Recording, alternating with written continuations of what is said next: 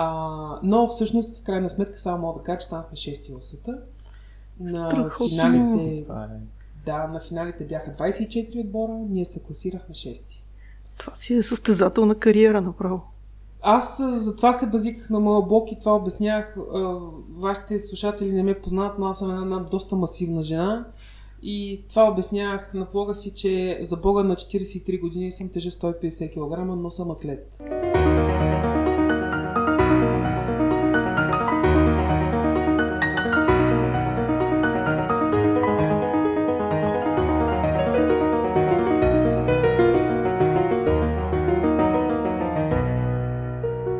Проба, проба, стига толкова проби. Край на пробите, обещавам. Здравейте, вие слушате на Дизайна програмирането. Днес с нас имаме една много харизматична личност, но ще остава Боби да я представи, защото е по-запозната с... Добре, ами при нас в студиото е Хера, небезизвестната Хера, или Надя Данабашева, която освен гейм-продуцент е в момента и продукт-онер за една немска телевизия, но ще остава на нея да разкаже повече. Здравейте, както Боби каза, аз съм Надя, така известна като Хера. В момента работя като Product Owner за огромна бродкастинг компания немска, позната най-вероятно на повечето от вашите слушатели, за ProSieben. И в момента работим в тяхното Ар енд Ди звено в София. Ние се сме на пазара под името пи ес Interactive. И съм от петнайсет години в ай ти бранша. Започнах Кариерата ми започна в гейминга, където всъщност имах възможността да, да работя и удоволствието да работя с Боби. И а, само, че преди година и половина реших, че ми е време да сменя малко попрещето и се пренасочих към, точно към това, което правя в момента. Звучи много интересно. А ние всъщност сме те поканили в качеството ти на продуцент и на продукт онер, защото нашия подкаст изследва отношенията между дизайнери и програмисти, но и въобще между хората, които трябва да работят заедно и да създават хубави неща заедно.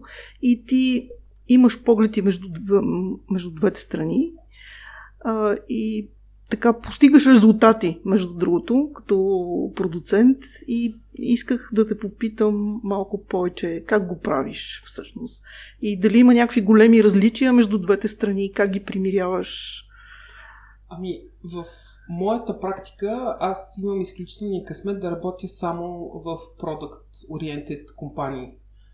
Извинявам се за чуждиците, няма как да не ги ползваме, ако искаме да водим нормален разговор. А, но наистина има големия късмет да работя основно по продукти, които са свързани с забавление в каквато и да е форма. И да, разбира се, в а, моята практика ми се налага и до ден днешен, естествено. А, екипите ми са сформирани, разбира се, в тях има и програмисти, има и дизайнери. В началото бяха само дизайнери, сега вече... А, така по-популярното ю екс дизайнери, ю ай дизайнери. А, в началото ти знаеш, повечето дизайнери бяха хора, които пишеха фронтенд, пишеха код. А, да. Поне при нас. А, впоследствие тази позиция се, се видоизмени, а, според мен за добро. Но в опита си съм имала доста колаборации с едната страна и с другата страна и до сега е така. Всъщност в момента имам... А, възможността да за първи път през живота си да го правя с хора, които не са в един офис.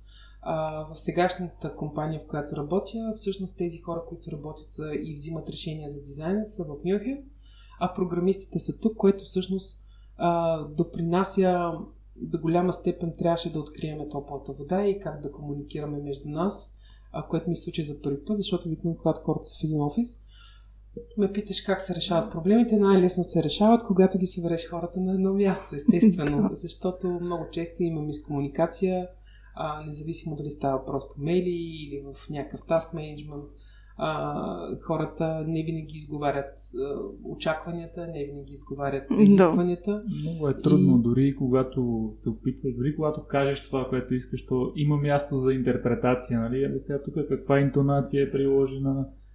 А, да не говорим, че ирония, сарказъм, такива неща писмено не могат да бъдат предадени много лесно.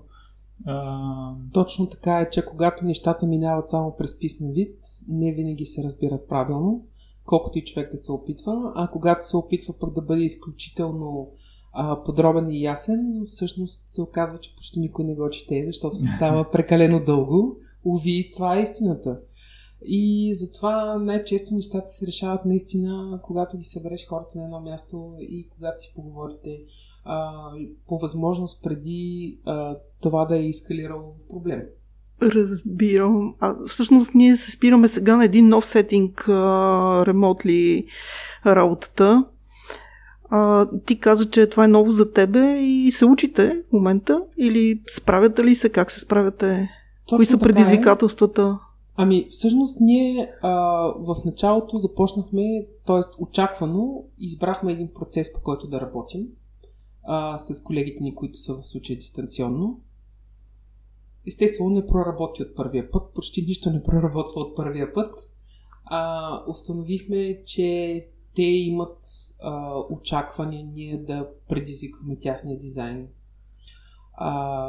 Да разпитваме повече, не да интерпретираме някакви части от дизайна а, или в случая програмистите да интерпретират някакви части от дизайна, а напротив, когато имат въпрос, не да взимат решения, да задават въпроси, а, да предизвикват тяхните решения, дали са правилни, дали не са, което пък ние от наша страна не правихме в началото. Да, само да уточна, дизайнерите са в Германия, а тук се пише кода. Точно така. И тези двете страни трябва да комуникират.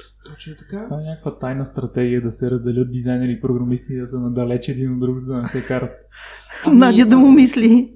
Да, в общи линии а, за карането специално а, се опитваме естествено да, да поддържаме добрия тон и слава Богу не се получава, защото работиме с зрели хора и професионалисти, макар че понякога естествено има ситуации, в които а, трябва човек да се намеси, точно за да не ескалират нещата. А, но при нас се наложи подобно нещо, защото стратегиите, брандирането, естествено се взимат тези решения в Германия, защото продуктите, които правим, са за немския пазар. А, макар че сега сме на път да си стиснем ръцете за дизайнерски позиции вече в българския екип. А, смятаме, че във времето това е по-доброто решение, т.е. не изцяло дизайна да мине в България, но да има представители на на дизайнерите от двете страни. А, и това всъщност дойде също, защото обикновено си говорим на малко по-различни езици, а, нямаме време да изговорим до край нещата, които трябва да се изговорят, нямаме достатъчно време за а, сесии, които са изцяло само брейнсторминг, сесии, които са изцяло посветени на креатив, на а, user experience и така нататък. И смятаме, тъй като продуктите, които правим, са за крайен потребител, и за нас това е, освен качеството на съдържанието, изключително важно да направим преживяването на потребителя лесно, удобно и пълноценно, и това без добри дизайнери, без добри ю екс и ю ай хора не става, както и разбира се не става без добри програмисти, които пък да разчитат това, което дизайнерите са подготвили, да могат да го, да да. го приложат. Тоест, за сега решението е дизайнерите да си общуват с дизайнери и тук комуникацията да се случва в тукашния офис. Малко като посланици ми изглежда на мен. Се, но... да. В чужда държава посланник на дизайнера, за да... Аз мисля, че съм съгласна с тебе. В случая не е, че ние не можем под никаква форма се решили, че сме решили, че не могат програмисти с дизайнери да се разберат въпреки дистанцията. По-скоро смятаме, че това, че един процес върви добре, не означава, че не трябва да се оптимизира и не означава, че не може да бъде още по-добре. И поради тази причина решихме, че това е стъпката, която трябва да предприемем. А, което в никакъв случай не спестява комуникацията на програмистите, защото в крайна сметка, независимо дали дизайнера е тук или в Мюнхен, те трябва да си говорят с него и трябва да вършат заедно работа. Така че а, мислим, мисля, че взимаме правилното решение в случая. Добре, а, моята роля в подкаста е да прекъсвам и да преча на процеса, така че а, ще наклоня разговор малко към по-забавни неща, които да. ме интересуват, пък после се върнем на по-сериозните. А, ти си голям фен на Escape стаи, доколкото знам си участвала на световно първенство, просто не мога да не попитам за тая част. А. Разбира се, ще ти разкажа. А, преди пет години, абсолютно случайно, с мои колеги, тогава от Fury Studio, а, посетихме един софийски escape room.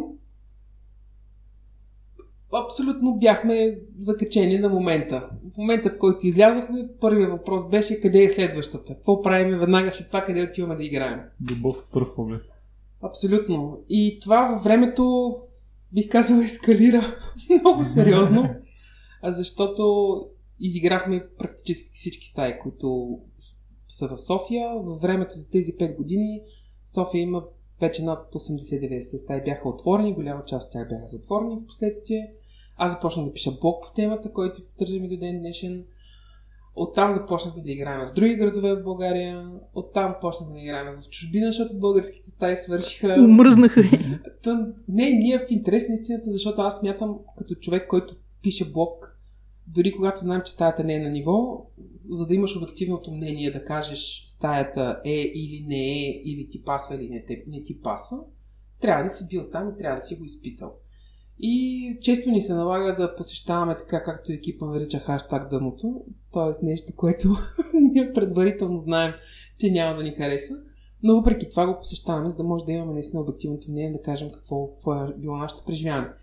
И това доведе, вече малко по-късно постфактум, отбора ни се казва, разбира се, Fury.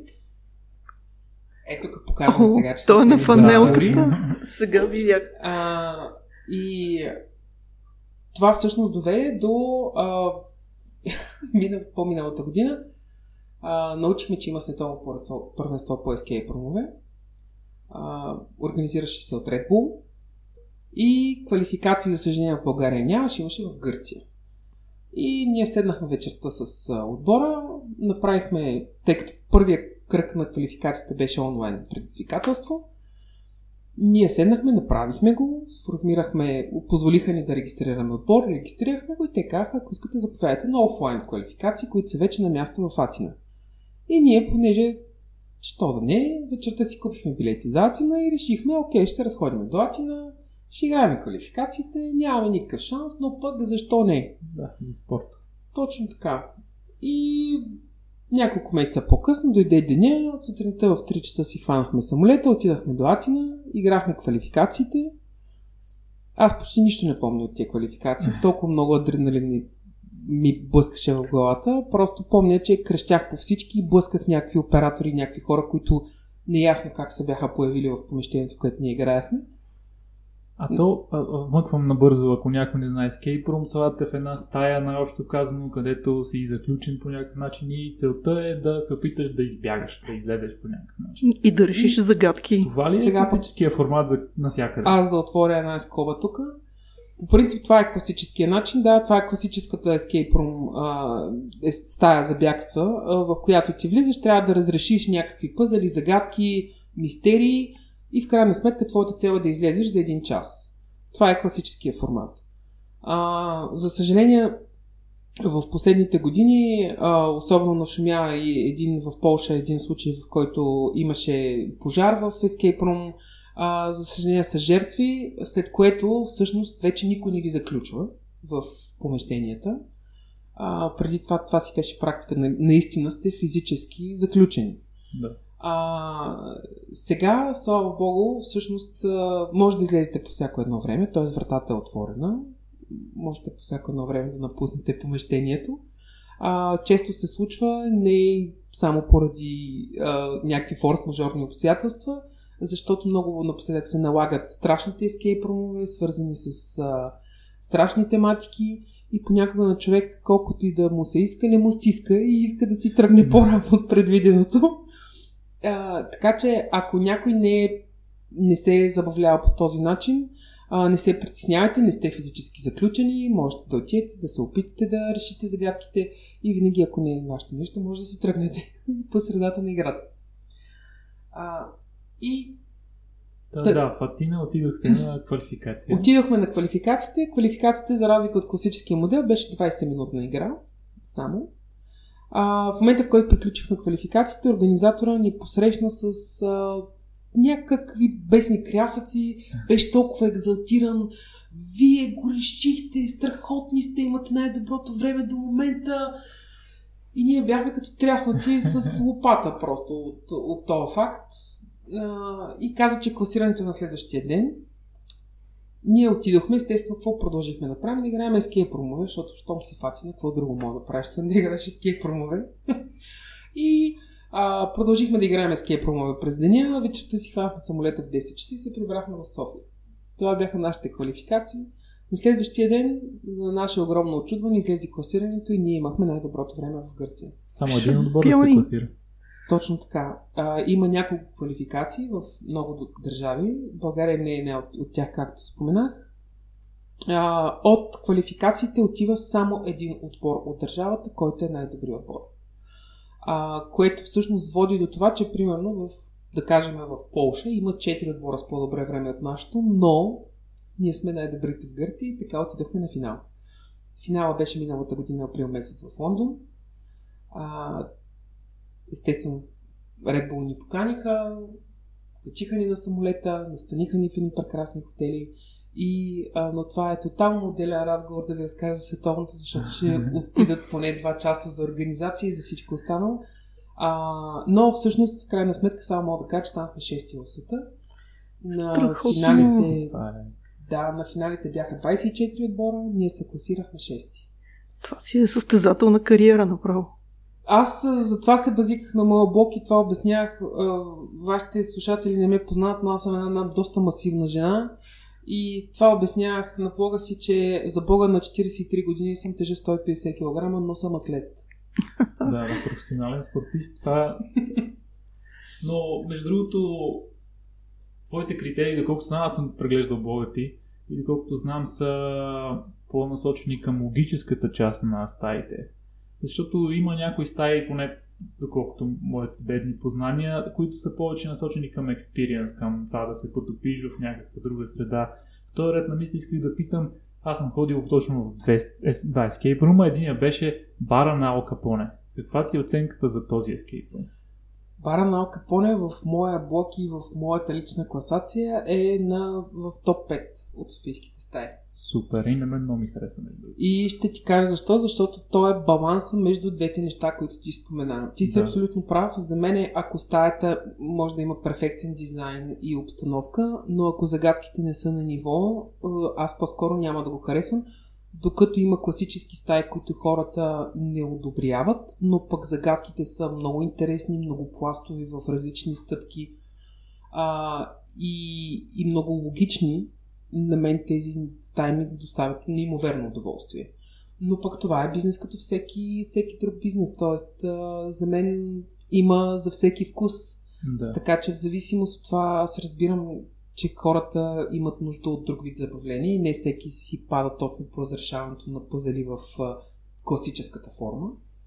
А според мен това, което е най-важното за всички отбори, е всички искаме да победим под една или друга форма. Нали, накрая успеха да излезеш е страхотно усещане. А, да не говорим, когато си поставил рекорд, нали, в редките случаи, когато това се, се случва. Тоест да поставиш най-доброто време за стаята. А, усещането е великолепно. И оттам нататък за мен няма значение на какво точно си се, си се насладил. Дали е било на обстановката, дали е било на, на пъзелите. Важното е да си излязал с кеф и да ти е било готино. Да си прек... А компанията всъщност е огромна част от нещата. Да, всъщност хората се, се допълват. Хората си пречат. А понякога си пречат. Освен, че се допълват. А, но да, в общи линии, нали, майтапа, който се случва вътре и, и да, и споровете, които се случват вътре, когато си с така по-хора с... По-уверени. Да. И е много вълнуващ. Трябва да ти кажа, че много странното е, примерно, в escape room-ите, поне в началото, когато играхме с колегите си, до голяма степен принасяхме динамиката от офиса в escape room-ите. Тоест, аз влизам и казвам, момчета, аз почвам да чета текстовете, ако има текстове, и чета на висок глас, а те започват да търсят, започват да, така, и примерно там нататък разпределям. Ти какво правиш този пъзел, ти какво правиш този пъзел, така. Поемаш пълта. Пъзел от десет минути, не можеш да го решиш, смени се с някой, дай шанс на някой друг да го направи. И така, или примерно хора, които в офиса много често имат спорове, и то принципни спорове. много често им се случва абсолютно същото в escape room-а. Тоест започваме да спорим на принципна основа как този пъзъл би трябвало да работи. И тук е момента, в който нали, аз се намесвам и казвам, момчета, принципа няма никакво значение. Имаме четирийсет минути, за да излеземе. Айде да по-чевръсто да си свършим работата. Та, според мен има, има вариант, в който ако с колегите си отиш на escape room, да пренесете тази динамика, която имате в офиса. А, и затова може би escape room-овете са чудесен начин за тимбилдинг, особено за малки екипи. А, защото първо, че могат прецизно да покажат някакви проблеми извън така офисната обстановка и второ могат да ви помогнат да намерите начини, методи, с които да си ги решите и после пък а, то кеф, който сте имали в, докато решавате пъзели и успеха, който имате когато излезете, после пък помага в офиса много, защото има има обединение на екип, има чувството на общ успех. Да. Много хубава аналогия, между другото. Боби, с теб заедно ли бяхме в отбор да, на escape room? Да, спомням си точно май, че в бара на Ал Капоне бяхме. Да. Тогава още не бяхме толкова гъсти. Да, ма излязохме. Излязохме, да. Искам да разбера, никой не остана. Накрая кой танцува? Аз вече не помня. Спомням си, че се снимахме с някакви странни дрехи. Значи аз а... искам и се да, да вярвам, че бързо се променям и еволюирам, защото тогава тогавашната ми версия не беше много въодушевена от escape room-а като идея поначало и бях взел леко хейтърска позиция. Но се опитах да помогна. Аз, аз се борих с леката си клаустрофобия, честно казано, но мисля, че се справихме. А, а тя втората стая беше някакви решетки, някакви така, страшно слабо осветление в някакъв затвор. Чакай, това не е същата стая. Не, не, не. Друга стая, ние две наведнъж. Окей. Окей. Между другото, бар на Ал Капоне е доста голяма стая като пространство. Ето си е къща да, направо. а, но а, в интерес на истината има доста стаи в София, които могат да те подведат. Барът на Ал Капоне не е една от тях. Тя по-скоро работи точно Uh, за хора, които са с малко по предубеждение, малко по-резервирани спрямо това, спрямо експириенса, който ги очаква. Uh, но пък има много хора, които отиват на стая, която не е добре направена, направена основно и единствено да печели пари. Uh, и след първия много неприятен експириенс, просто се отказват и казват, това не е за мен. Моля ви, моля ви, моля ви, отидете на моя блог, намерете си една хубава стая, играйте, обещам, ще ви хареса. Добре, ще проверим. Това блог е данабашева точка ком, нали така? Да. Добре, без изненади. Отивайте, отивайте на блога. Е, а, значи това ми струва много добра идея, трябва да го развием, ще направим а, teamwork, workshop-и, терапии на тимове чрез escape room-ове. Мога да ви препоръчам няколко места, къде ще ви помогна за това. Между другото, а, понеже сте участвали хора с различни професии, кои професии в какво са добри, така, допълвахте ли се? Ми, имаше ли някаква закономерност? Честно казано, аз играя основно с хора, които са девелопери и гейм дизайнери. Това ми е, това е моята, да. моя екип. А, в общи линии програмистите обикновено са много силни в логическите загадки. Когато имам математика, аз съм абсолютно изгубена. Разбира се, те са хората, които обикновено а, помагат за тези неща. А, много са фокусирани, т.е. примерно когато трябва да се намерят някакви неща, да забележат някакви детайли, а, независимо дали са в environment, в обстановката или в нещо друго, аз без тях съм загубен. От друга гледна точка, когато има нужда миризми, цветове, креатив неща, значи там са като малките деца и те даже вече просто като стигнем до този момент директно Надя ти си и продължават напред. А, и в нашия случай според мен наистина има някаква не на сто процента, но да, може да кажем, че има някакво препокриване между... Но то е нормално за мен. Те са логически хора. В смисъл за мен, ако не са логически хора, няма са програмисти. Разбира се. И, и ги привлича... И всъщност те се дразнят точно когато няма логика в пъзела. Когато е нещо малко по, по-абстрактно и в един момент се... Не, това не може да е така. Това не ми харесва. А, и а, аз ги разбирам. Тоест малко защитно са настроени към нещата, които не могат да разберат веднага. Ами, според мен не е толкова защитно, колкото а, защо не, не е направено по-добре. Тоест, защо не е направено по-ясно, така че аз да го разбера. По-добре означава по-логично. Ще си говорим, да. Ако няма логика в него, значи е счупен. Да, ето. Програмистът в компанията проговори. Да, а, може би всъщност... има друга логика просто. Ами не, аз уважавам такава позиция, до толкова, доколкото а, все пак трябва да вземеш една стъпка назад и в един момент да си го представиш, и това е може би основният ми не проблем, но мястото, където най-често ми се налага да работя с програмисти, а, е това, когато те не разбират бизнес, бизнес логиката или не разбират бизнес нуждата. Да. И много често ми се налага да, да обясняваме и да си говорим за това, защо дадено нещо трябва да се направи по този начин. Смятам, естествено, те имат собственото си мнение, не разбират, че това се прави примерно за, като масов продукт, т.е. не се прави изцяло за програмисти, не се прави изцяло за логични хора, и може би е малко нелогично, и може би е малко по-абстрактно, но трябва да го приемат с даденост. Да, между... а, и там, там най-често ми се налага да обяснявам. И, и, и аз съм се сблъскала с това. Обикновената житейска логика не, не е инженерната логика, всъщност. Но това трудно се разбира. Аз мисля, че зависи как го кореспондираш, как го обясниш, защото пък и с дизайнерите имам другия проблем, в който трябва да обясня, че понякога трябва да направиш компромис за това колко добре изглежда и колко добре е анимирано и как се приплъзва и как се визуализира, no. защото чисто функционално това не работи. И да. Трябва да работи. И трябва да е просто. То, и трябва да има повече логика в него, защото иначе то може да е изключително красиво за очите, но юзера няма, потребителя няма да го разбере. А, та, според мен и в двата случая, и с програмисти, и с дизайнерите, много често просто трябва да обясняваш всъщност какво, какво се опитваш да постигнеш и да ги помолиш да пренебрегнат личния си вкус, личното си разбиране и по-скоро да имат малко по-общ поглед над нещата. Да. Всъщност, като казах гейм дизайнери, може би няколко думи какво е това. Това не е точно, не е типичния визуален дизайнер. Това, това не е визуална работа. Никак даже, да. Гейм дизайнера в общи линии се занимава с това. Това е бизнес аналитика на, на игрите.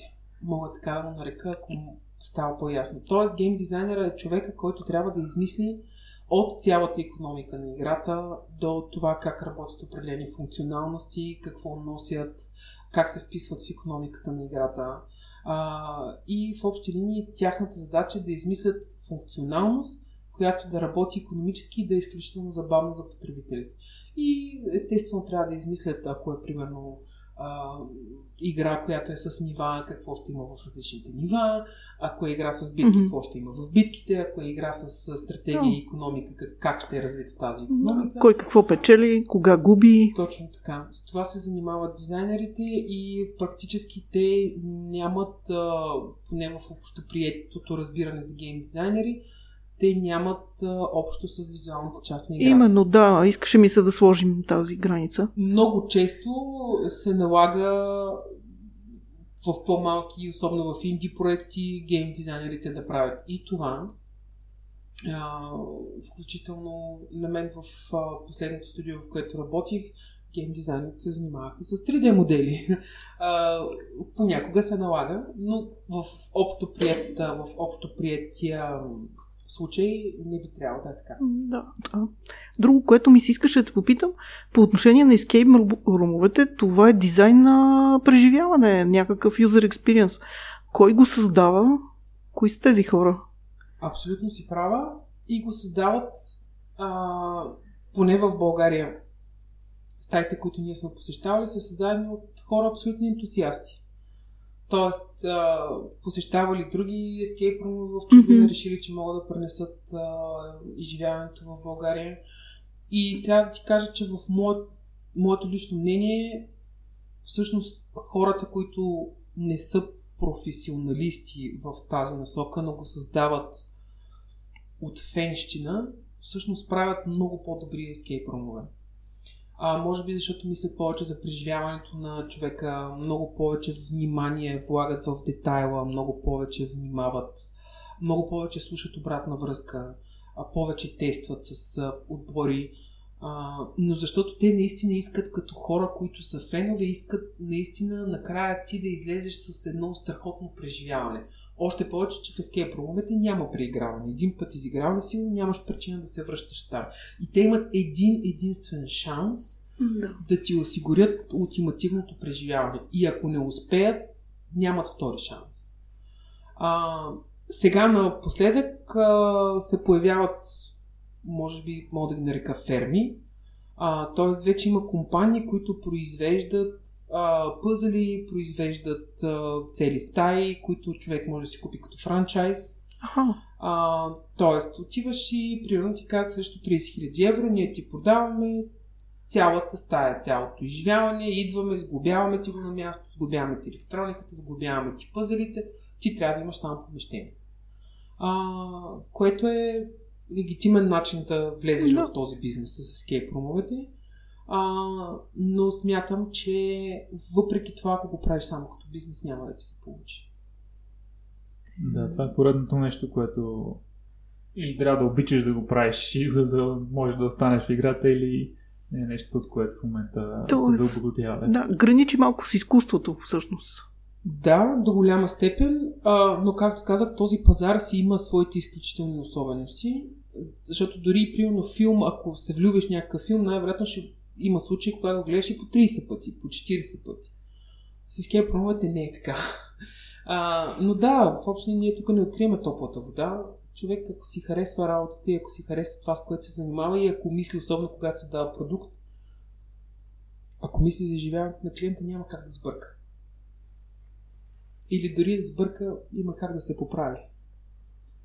Да. А, добре, ами... Все пак да кажеш, кой е по-проблемен, дизайнера или програмист? Зависи от деня. Така ще отговоря. Обаче, обаче ти, ти го каза и сама. Програмистите са по-склонни да оспорват заповеди, така да се каже. Програмистите... И да поставят под въпрос. Бе, защо това ще го правим сега така? Аз установих, че те не го правят за спорта.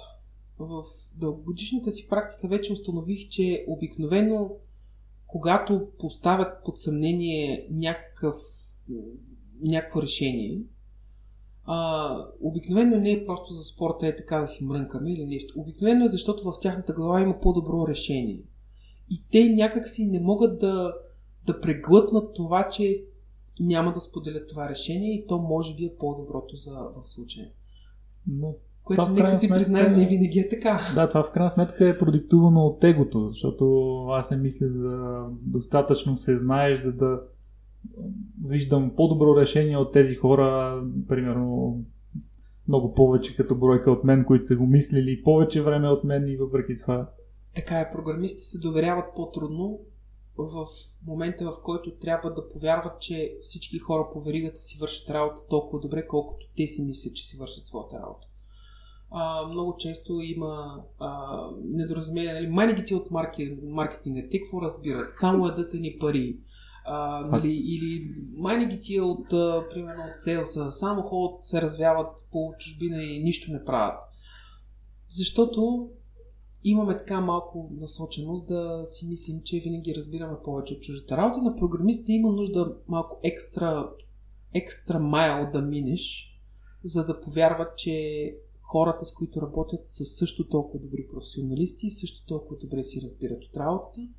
И както те могат да пишат хубав код, така хората могат да правят качествен маркетинг или да намират качествени сделки за компанията.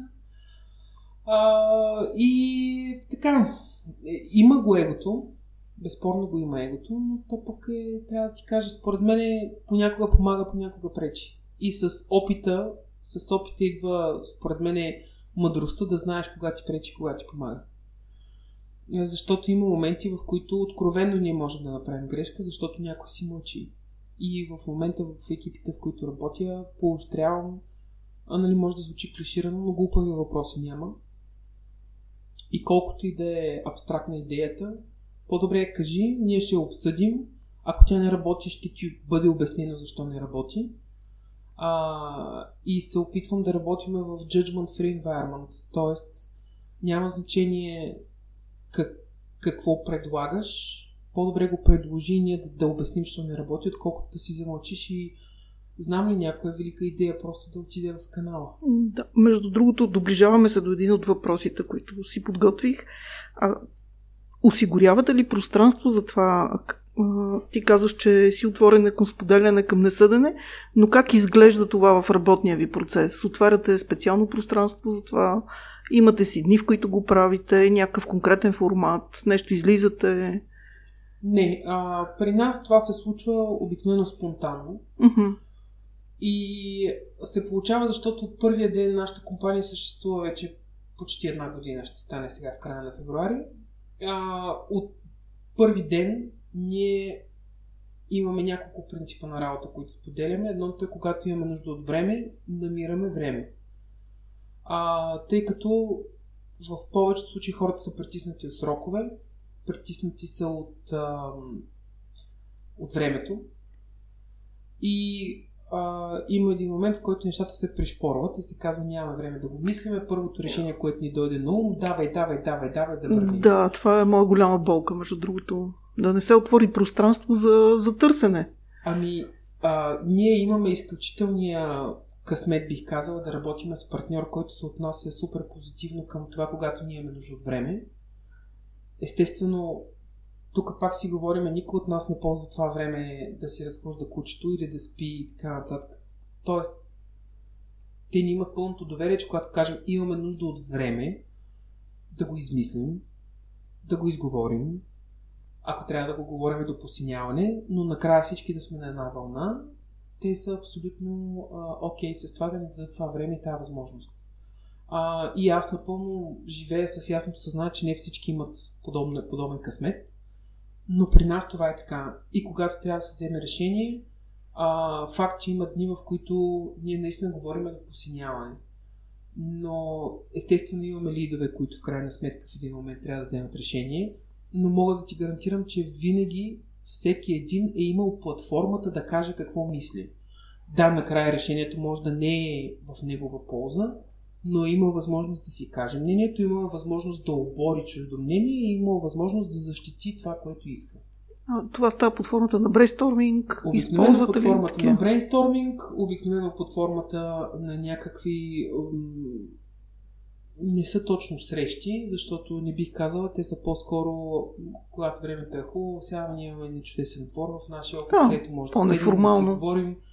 А, да, точно така, по-неформално, а, в по-неформална обстановка, защото по време на, как да кажа, срещите се появява една сънливост след четиридесета минута, която не води да, до нищо. Даже и по-рано. Чисто статистически погледнато. Окей, окей. А, и се опитваме и разбира се, тук ние прилагаме всички възможни методи, които според мен всеки нормален екип прилага след работа на биричка, а, на escape room ще отидем да се пребориме, а, картинг ще отидем да караме или ще се стрелят колегите, аз не съм особено фен, а, защото съм голяма мишена, не за друго. Много бързо, Лесно, много бързо се изпарявам. А, но... но пък на escape room аз бих искал да съм в твой отбор. а, това е често срещано явление, обаче съм ги играл. Според мен най-справедливо е ти сама в отбор срещу пет човека заедно играеш. не, не, не, не, не, в никакъв случай. Искам да ти кажа, че аз без отбора си съм пълна, пълна нула в общи линии. А, аз някой напоследък ме пита каква е тайната на моята кариера и как съм стигнала до тук, където съм. Това ми беше следващия въпрос.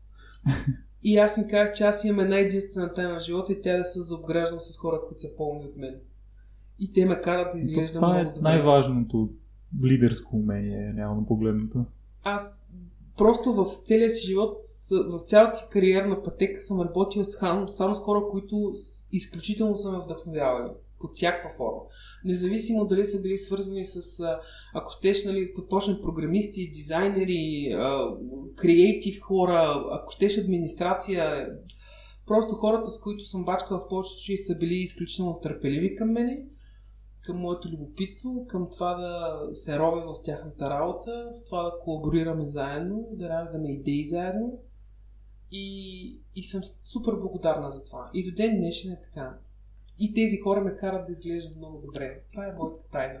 Тоест, тайната на твоето лидерство е да дадеш предимство на другите. Никой не може сам да се оправи. Според мен това е, може би, едно от първите неща, които ако човек иска под някаква форма да, да бъде менеджер или лидер или каквото и да е, защото аз не мисля за себе си по този начин, а, не можеш сам да го направиш. Да няма случи нещо, нещо който... да случи нещо. За мен няма начин, в който може да направиш каквото и да е сам и то да бъде наистина а, пълноценно и да бъде, да бъде нещо, което ще, ще стигне до повече хора. А, Даже в хората вече и книги даже не пишат сами, а в колаборация. И за мен няма как. Ако искаш да направиш продукт, който е качествен, не можеш да го правиш сам. Да, съгласна да, съм. И според мен трябва да слушаш и програмистите, и дизайнерите, и крайния потребител. И сега, ако ме питате как става тази работа, не мога да ви кажа. Разбира се, няма. А... Но, примерно... А, исках да те питам, а говорите ли си открито за различията? Назовавате ли различия? Доста често. Доста често, особено сега имаме и, както в повечето разумни фирми в, в София, а, имаме евалюейшени, в които много нашите евалюейшени не са тайни, mm-hmm, да. а, но много открито и честно си казваме а, нещата, които ни пречат. И всъщност точно там е момента, в който ти си признаваш, че този човек е по-различен от теб, разсъждава по-различно от теб, а, дори може би на моменти да има различни ценности и трябва да намериш начин да комуникираш с този човек и да работиш с него, да колаборираш с него.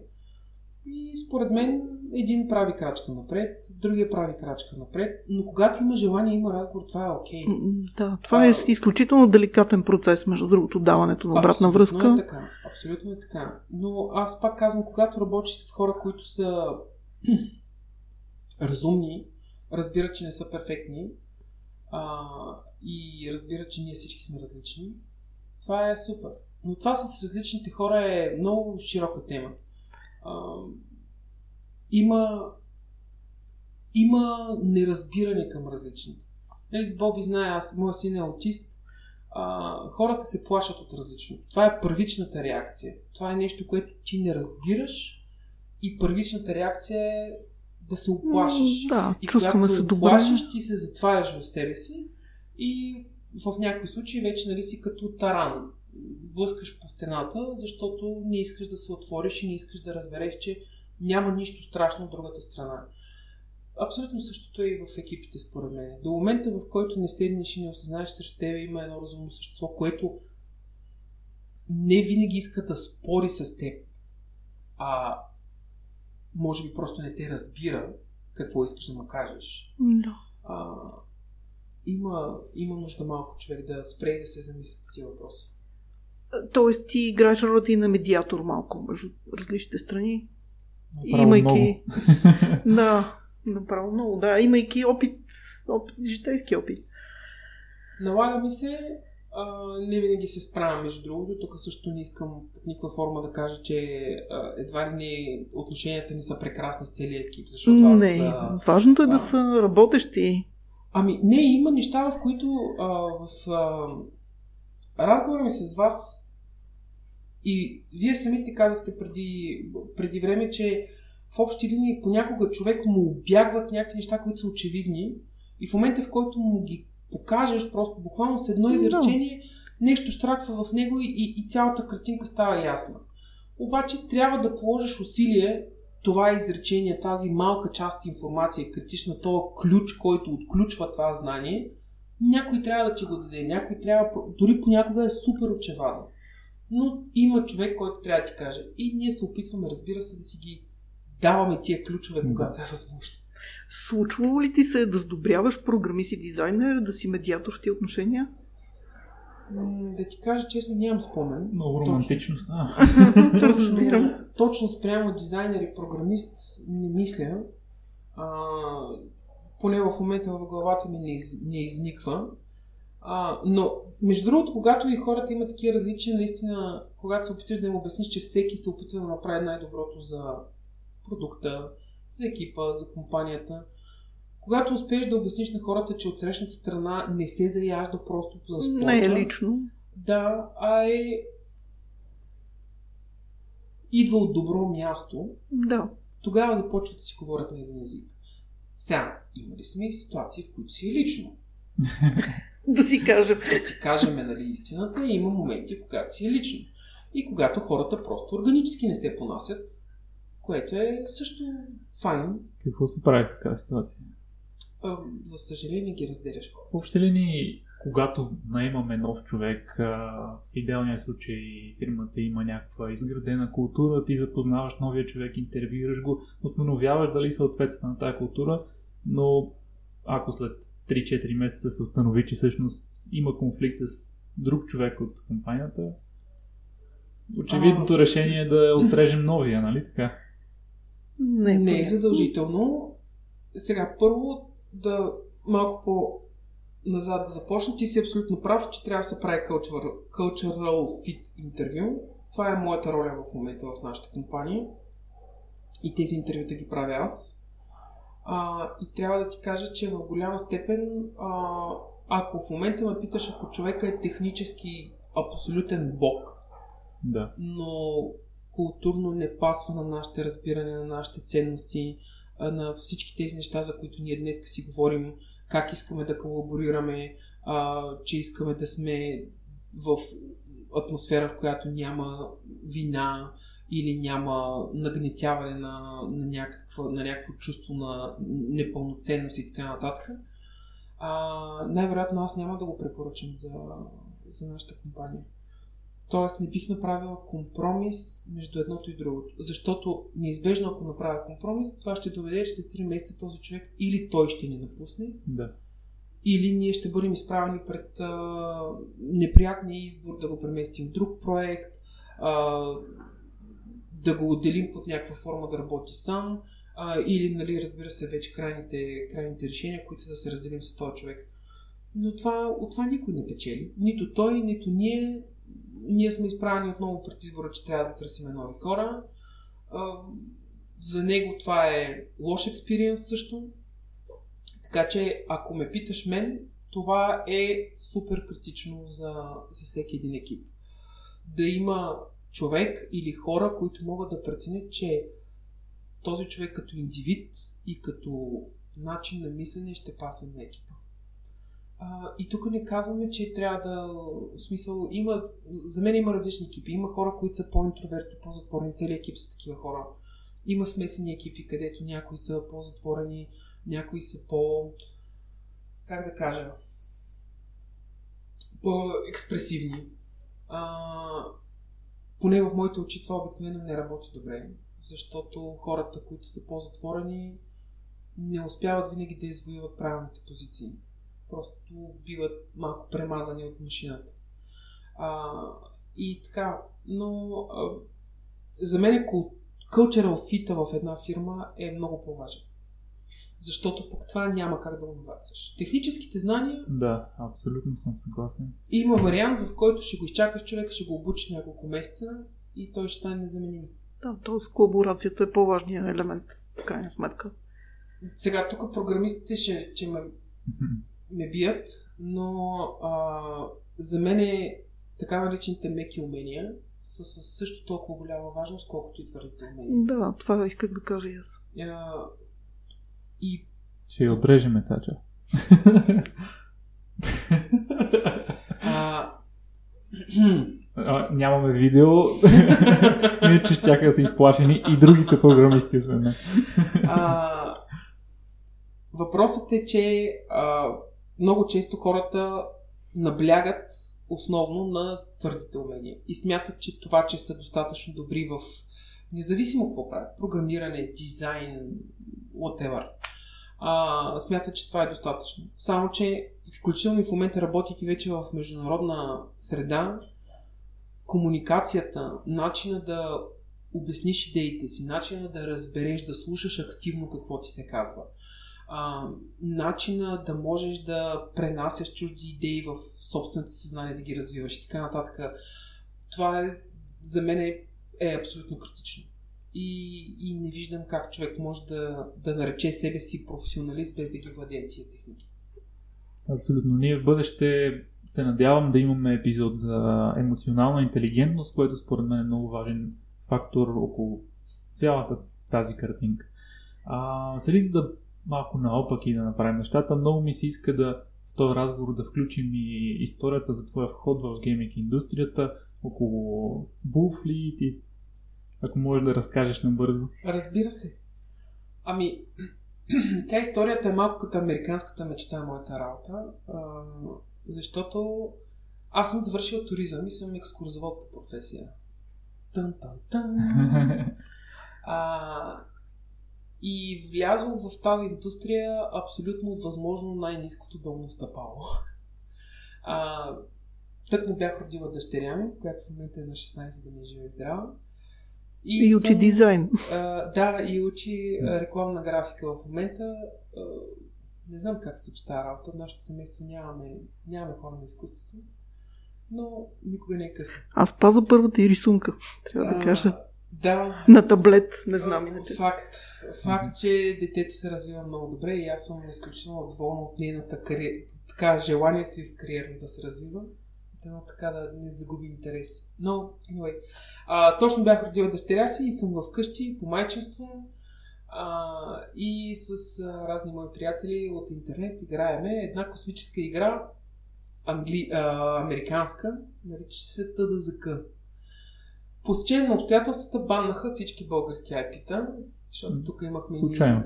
Да, много случайно се случиха нещата и ние останахме без игра. Uh, и на първия ден, хора, какво ще играем, какво ще играем, и дай тук има една българска игра, Bullfleet, дай да видим за какво става. Просто влязахме, подсъкахме половин час, защото Bullfleet е космическа игра, подобно на това, което играхме, разбира се, в щатския сервер. Uh, поиграхме един час, изразходвахме ресурсите и затворихме играта и така на следващия ден. Пичове, какво ще правим, как сте, що сте? Някой вика, бе, знаете ли, аз тук си построих един кораб. Къв кораб си построи? Ей, къв си. А, чакай да видим. Сега отваряй пак играта. И всъщност така започнахме с а, тая компания от мои приятели, с които проиграхме заедно. А, в рамките на две седмици вече бях модератор на форума. Това е а, в много далечната две хиляди и а, примерно четвърта-пета година, а, когато тогава с форуми се вършиха нещата. Тоест ти си малко в модераторска позиция от край време. Точно така. А, тогава а, запознах се с а, човека, който беше написал играта, Христо Тенчев. А, запознах с него още на първия ден, защото не можех да си вляза в акаунта. На следващия ден а, намерих го на форума, писах му, отиди си администратора, аз съм, не мога да си вляза в акаунта. Щом си написал нещо, помагаш. Така е, да, той помогна да, да си вляза в акаунта, да си продължи играта, оттам пък аз започнах да пиша по форума и да се опитвам да помагам и да преча, не знам все още, все още не мога да реша. На втората седмица вече бях модератор и в рамките на месец и половина вече бях администратор на форума. Тоест започнах изцяло да водя комуникацията с потребителите, с играчите тогава. А, това е за тези, които не знаят, първата българска масова онлайн игра. А, сервърът ни събираше шест хиляди човека. А, ние бяхме нон-стоп с шест хиляди акаунта. В четири часа сутринта се триеха неактивните акаунти с един крон. И съответно в четири и една минута всички изтрити акаунти вече някой беше регистрирал, хората седяха в четири часа по върнащите, за да рефрешват, да се отвори регистрацията, за да могат да влязат да играят Bullfleet. А, да, на времето имаше такива случки. А, понеже беше една от първите игри, които беше мултиплеер, разбира се, беше на български, което колкото да е странно се оказва в България изключително полезен ход, а, тъй като имаше, разбира се, други игри на пазара, но игра на български нямаше все още. България и до ден днешен е подценявана като пазар от българи. А, и така започна моята кариера. Фактически а, няколко месеца по-късно а, Христо Тенчев а, направи студио, Excel Software, а, бяхме в един апартамент, който мирише на кисело зеле, а, в, на пете кишета, и се бяхме събрали той, а, двама програмисти, Сашо Димитров и Сашо Багоев, а, и Георги Багнов, който беше нашия дизайнер. Да. И аз се мотаях там, да им преча. Но в общи линии оттам започна моята кариера, оттам започнахме, взехме играта Хановете, назначиха ме за администратор, а, играчите в... няма да забравя, в първия ден влизам в чата и казвам: добър ден, аз съм нови администратор. И те ми викат: това си ти, колко демидж прави а, леката конеца на стената. И аз съм, естествено, не знам колко прави, колко демидж прави леката конеца на стената, обаче сега аз съм разумен човек, отварям хелпа на играта, виждам, че прави нула и естествено в чата казвам нула. И те: добре, ще ставим тебе администратор. И а, оттам изкарахме едни три месеца, в които те идваха и ми казаха какво трябва да правим ние от тази игра. И аз после по цял ден обяснях на програмистите и на дизайнерите какво, какво трябва да направим тази игра, какво искат играчите. Да. И всъщност голям успех Хановете. Абсолютно, Хановете за времето си беше абсолютен успех и аз до ден днешен смятам, че това се дължи на това, че ние а, говорихме с хората, защото ни, наистина физически няколко човека идваха всяка вечер след работа в офиса и ми обясняха кое как трябва да работи. И ние цял ден се опитвахме да го... Тоест, а, вие държахте връзка с юзерите? Постоянно. До голяма степен, да. А, и така започна моята кариера. След това м- направихме Хановете, по-късно Кръстът Тенчев ми даде възможност да си направя собствена игра. И аз тогава вече а, с, а, така, с огромно а, желание, защото и до ден днешен смятам, всъщност с времето се доказа, че тая моя теория е права, че, че, че жените са много пренебрегвани геймари. Както ти казваш, нали, българите много пренебрегват тази част. Аз бих казала пък, че в гейминг света в последните пет-шест години а, започна да се обръща внимание за това, че жените въобще могат да бъдат а, обект на, на, на... т.е. да бъдат таргет на игри. Да. А, и а, макар, че и до момента все още се смята, че жените са по-скоро кежуал геймери, по-скоро играят Candy Crush и да игри от този тип, или ферми във Facebook и така нататък, което за мен не е така. И аз реших, че ще направя първата българска игра, която а, исках а, дъщеря ми да играе с удоволствие и да бъде интересна за нея, а, и която да може да играем заедно. Така се роди Леди Попова, която е вече всъщност... Тя продължава да живее? Lady Popular вече има... Първо беше една версия, после втора, после трета, сега вече има мобилни приложения, но да, играта е на пазара. А играта е на пазара, всъщност сега ще станат десет години. Да, доста време. десет, всъщност станаха десет години, защото пък ние я правихме, когато раждах сина ми и си спомням, че аз съм в болницата, ще раждам и в кафенето идват колегите и аз съм предавам проекта, докато, съм, докато сме в кафенето в болницата. А, и а, тя е на десет години, сега истината е, че не работи вече по тази игра повече от пет години и а, много отдавна нейният успех а, няма нищо общо с мен. А, но пък а, за мен а, това е играта, която ми доказа, че жените могат да бъдат competitive gamers. Тоест могат много сериозно да, да геймят, да разбират много по-комплексни механики игрови и да, да бъдат много сериозна конкуренция ни на други. Да, ами игрите са си част от живота, всъщност няма причина да, да си играят от само от един пол. Това е така. И всичко е много логично, обаче фактите си факти. И е много хубава инициатива и се радвам, че все пак е успял до някакъв степен да докажеш това, което си целява. Ами, така е. Аз за себе си успях да го докажа, че а, в крайна сметка стига... И пак стигаме до това, че трябва да си мислиш за клиента и трябва да си мислиш за хората, за които го правиш. И когато го правиш със желание, най-вероятно ще успееш. А, та Леди Попюр за мен е само едно доказателство, че Има, има вариант, дори в началото, като чуеш една бизнес идея да се струва супер нелогична и абстрактна, а, че всъщност може да, може да просъществува. Да. Както е в случая да. вече десет години. Ако, ако мога да обобща, важното е да тестваш идеята, всъщност. Да, да си във връзка с юзера, да го познаш добре. Не само не трябва да те е страх и да рискуваш. Не трябва да те е страх да прилагаш нови неща. Много често, според мен, проектите а, и продуктите умират, защото някой смята, че щом това работи, нали, да. извиняя, програмистския принцип, като работи, не го пипай. Да, да. Обаче в... не е така. Тоест, всяко едно нещо трябва да еволюира, то трябва да върви напред, трябва да отговаря, особено на нашия пазар, динамичен.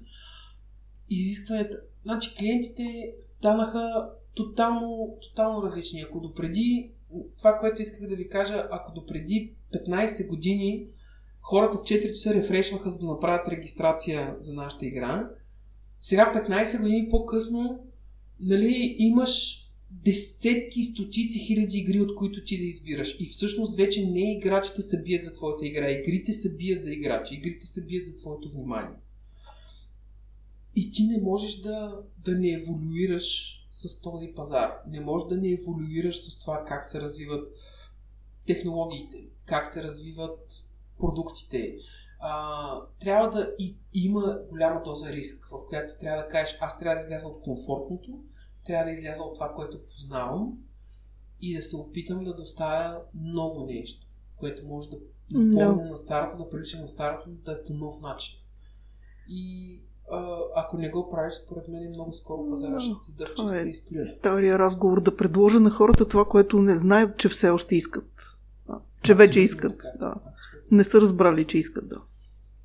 Така е. А, ние, между другото, ще имаме доста гости от гейминг, студия, геймъри, предполагам в бъдеще също. И ми е много интересно, Боби, отбелязвам си в подкаста, да си говорим за това как, например, големите заглавия таргетират публиката си, какви компромиси се налага да правят с игрите и прочее. Така че много ми харесва това, че си била с ясна мисъл точно какъв е таргета, защо го правиш и реално правиш играта за потребителите, а не обратното, нали, за някакви неща да постигнем, правим всякакви компромиси с играта.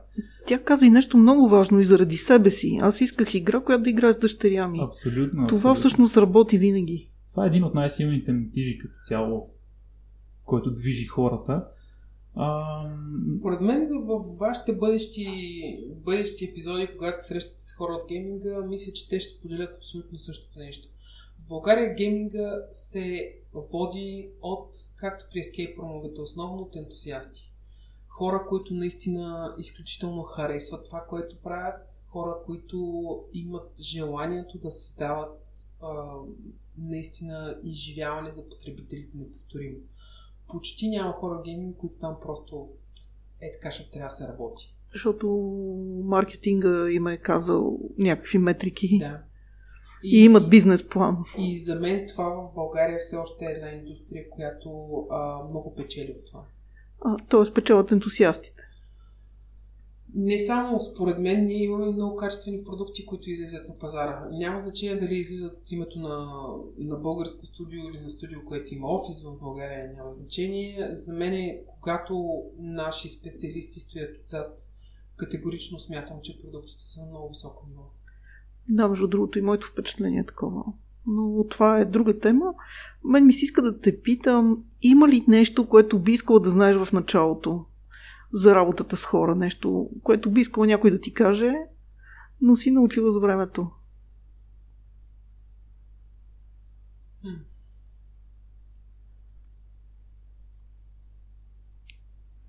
Или перифразирано, ако сега стартираш от начало, какво ти си иска да знаеш предварително? Може би ми се иска да знам, че хората, защото аз това също сама трябваше да го науча във времето, че хората не е въпрос на, на, лична, а, на лична нападка, а е по-скоро неразбиране, защото аз в професията си в началото имах тези проблеми с това, че си мислих, че хората не ме разбират, че не ме харесват, а, а то не е така. може би бих се посъветвала, ако трябва да се върна петнайсет години назад, е да слушам малко повече и да се опитвам да разбера малко повече от срещната страна, преди да си отворя устата и да се опитвам да се защитавам. Да, много ценно нещо казваш сега. И а, може би ако си бях, бях го знаела това преди двайсет-петнайсет години, щях да си спестя доста безсънни нощи на самата себе си и най-вероятно щях да имам по-добри колаборации с определени колеги. Но това е процес. Ние всички се учим. Всички се учим. Защото ти спомена за емоционалната зрялост преди малко. А, примерно, да кажем Булфрид, когато се събрахме да, да оправим Булфрид, а, хората, с които работи, бяха на по осемнайсет години. Аз бях на двайсет и четири. Току-що родила. Това е емоционална зрялост от нас. Ние си бяхме деца. А, и израснахме заедно. Израснахме заедно и включително и тая емоционална зрялост, която смея да кажа, че всички сега имаме от а, тогавашния екип, а, ние придобихме заедно. Та... Щеше да ни бъде на моменти по-лесно, ако, ако някой от нас а, така знаеше, че трябва повече да се затваря устата и повече да слуша. Няма нищо. Много Ако... добър завършик ми се струва това, напредваме с времето. Ако трябва да префразирам все пак, всеки извървява пътя към другия със своя собствено темпо. Но е важно това да се случи. За мен е да. За мен е и не можеш да очакваш само към теб да вървят или ти само да вървиш. Винаги трябва да се срещнете по средата. Разбирам. Е, сега Вико, може да завършиш. На мен лично любимата ми част е точно историята как а, ти си назоваваш Булфрид, благодарение на всъщност чистото желание да помогнеш и да допринесеш за това нещо и как по естествен начин влизаш в една роля, която всъщност е много необходима и то влизаш в един момент чисто исторически, в който в големи фирми, в много добри фирми няма реално такава позиция изградена все още. Така че много ти благодаря за това гостуване, беше много интересен разговор. Благодаря за поканата, да ми беше много приятно да се поговорим. И на мен ми беше интересно, Надя, благодаря. Слушайте на Дизайна програмирането, пишете ни дизайн точка кодинга ет джимейл точка ком, може да ни търсите и във Facebook и до нови срещи. Довиждане!